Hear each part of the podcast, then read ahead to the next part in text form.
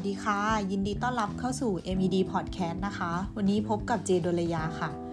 ในช่วงนี้หลาย ๆ คนน่าจะได้ยินข่าวเกี่ยวกับราคาหมูที่แพงขึ้นกันใช่ไหมคะ วันนี้เจเลยจะชวนทุกคนมาคุยเรื่องนี้กันค่ะ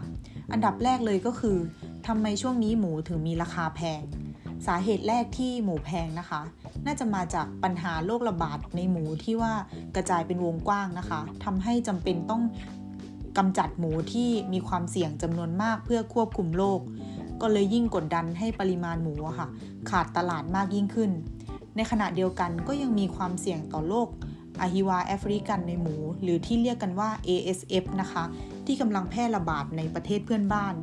ซึ่งโรคดังกล่าวเนี่ยค่ะ ยังไม่มีวัคซีนป้องกัน แล้วก็ยารักษาโรคเลยค่ะ สาเหตุต่อมาก็คือต้นทุนการผลิตเนื้อหมูปรับเพิ่มขึ้นอย่างต่อเนื่อง ทั้งต้นทุนค่าขนส่งที่ปรับตัวสูงขึ้นตามราคาน้ำมัน แล้วก็ต้นทุนค่าอาหารสัตว์ ซึ่งคิดเป็นกว่า 70%ของต้นทุนทั้งหมดก็ปรับขึ้นเช่นเดียวกันค่ะ โดยวัตถุดิบที่ใช้ผลิตอาหารสัตว์ส่วนใหญ่ อาจจะต้องนำเข้าจากต่างประเทศ ซึ่งมีราคาแพงขึ้นตามค่าขนส่ง แล้วก็ยังต้องเสียภาษีนำเข้า เช่น ราคากากถั่วเหลืองปรับเพิ่มขึ้นกว่า 30% รวมไปถึงต้นทุนในการควบคุม แล้วก็ป้องกันโรคระบาดในฟาร์ม ที่ต้องเสียค่าใช้จ่ายเพิ่มราวๆ500 บาทต่อตัวนะคะ และสาเหตุที่ 3 ก็คือเกษตรกรผู้เลี้ยงหมู โดยเฉพาะผู้ประกอบการรายย่อยอะค่ะ ลดการเลี้ยงหมูลง บางส่วนปิดกิจการหรือว่าอาจจะยังไม่มีความมั่นใจที่จะกลับมาเลี้ยงหมูเต็มกำลัง เนื่องจากความต้องการบริโภคเนื้อหมูในช่วงล็อกดาวน์จากการแพร่ระบาดของโควิด และลอก 3 ประกอบกับในช่วงก่อนหน้านี้ค่ะ ภาครัฐขอให้ตึงราคาเนื้อหมูไว้ เกษตรกรจึงต้องแบกรับต้นทุนจำนวนมาก แล้วก็เกิดภาวะขาดทุนสะสมมาอย่างต่อเนื่องนะคะ และจากการที่ราคาหมูแพงขึ้นเนี่ยค่ะ ก็มีผู้ที่ได้รับผลกระทบจำนวนมาก ทั้งผู้ประกอบการขายปีกเนื้อหมู โดยเฉพาะรายย่อยนะคะผู้ประกอบการร้านอาหารรวมไปถึงผู้บริโภคที่ต้องแบกรับค่าใช้จ่าย ด้านอาหารที่เพิ่มขึ้น ทีนี้ค่ะ เดี๋ยวเราไปดูกันว่า ใครได้รับผลกระทบอะไรยังไงกันบ้างนะคะ เริ่มจากผู้ประกอบการขายปีกเนื้อหมูเลยค่ะ ซึ่งในจำนวนนี้ค่ะ มีอยู่ไม่ต่ำกว่า 5,000รายทั่วประเทศนะคะ คนกลุ่มนี้ไม่สามารถแบกรับต้นทุน ทั้งราคาเนื้อหมูหน้าฟาร์มที่แพงขึ้น แล้วก็การเพิ่มขึ้นของค่าขนส่ง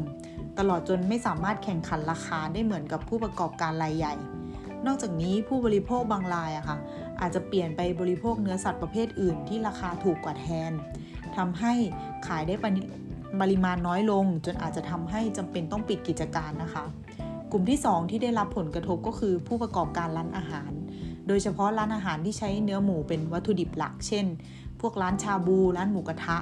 กลุ่มนี้นะคะจะเป็นกลุ่มที่ได้รับผลกระทบโดยตรง ถึงแม้ว่าในช่วงที่ผ่านมาธุรกิจร้านอาหาร อาจจะเริ่มฟื้นตัวบ้างหลังกิจกรรมที่เขาเริ่มคลายล็อกต่างๆนะคะทำให้เศรษฐกิจเริ่มกลับมาฟื้นตัว แต่ก็จะต้องกลับมาเผชิญกับต้นทุนวัตถุดิบที่ปรับสูงขึ้นทำให้หลายรายอะค่ะจำเป็นต้องปรับเพิ่มราคาอาหาร แต่ก็อาจจะเพิ่มได้ไม่มากนะคะ เนื่องจากการแข่งขันด้านราคาในธุรกิจร้านอาหารนะมีค่อนข้างสูง กลุ่มต่อมาเลยก็คือผู้บริโภค ผู้บริโภคจะต้องเผชิญกับภาระค่าใช้จ่ายด้านอาหารที่เพิ่มขึ้น โดยเฉลี่ยผู้บริโภคมีสัดส่วนค่าใช้จ่ายอาหารสดต่อคนต่อเดือนนะคะราวๆ 50%เมื่อเทียบกับค่าใช้จ่ายอาหารทั้งหมด ซึ่งส่วนนี้ผู้บริโภคจะต้องแบกรับราคาเนื้อหมูที่เพิ่มขึ้นโดยตรง หากไม่มีทางเลือกในการหันไปหาอาหารประเภทอื่น ขณะที่ค่าใช้จ่ายสำหรับรับประทานอาหารนอกบ้าน แล้วก็ซื้ออาหารที่ปรุงสำเร็จต่อคนต่อเดือน ก็มีสัดส่วนราวๆ 50%ผู้บริโภคก็อาจจะต้องแบกรับต้นทุนบางส่วนจากการขึ้นราคาค่าอาหาร และจากปัญหาราคาเนื้อหมูที่เพิ่มขึ้นเนี่ยค่ะ ก็อาจจะทำให้ผู้บริโภคบางส่วน หันไปบริโภคเนื้อสัตว์อื่น ๆ ทดแทน ซึ่งก็จะผลักดันให้ราคาเนื้อสัตว์ โดยเฉพาะเนื้อไก่ปรับสูงขึ้นตามไปด้วยนะคะ นอกจากนี้ราคาวัตถุดิบอาหารอื่น ๆ นะคะ เช่น ไข่ไก่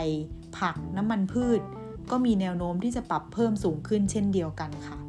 และจากปัญหานี้ก็จะทำให้ผู้บริโภคมีค่าใช้จ่ายด้านอาหารต่อคนต่อเดือน ในปี 2565 เนี่ยค่ะ เพิ่มขึ้นราวๆ 8 หรือว่า 8-10%นะคะ ซึ่งส่วนนี้ก็ยังไม่รวมค่าใช้จ่ายอื่น ๆ ที่ก็เริ่มมีสัญญาณที่จะปรับตัวสูงขึ้น เช่น ค่าไฟ ค่าก๊าซหุงต้ม ค่าเดินทางนะคะที่ส่วนทางกับรายได้ครัวเรือนทั้งหมดเลย ดังนั้นในช่วงนี้นะคะ เราก็อาจจะต้องประหยัดกันมากขึ้น อาจจะต้องหันมากินผักกินหญ้ากันบ้างนะคะสำหรับวันนี้ก็ขอลาไปแต่เพียงเท่านี้นะคะ แล้วพบกันใหม่ EP หน้าค่ะ สวัสดีค่ะ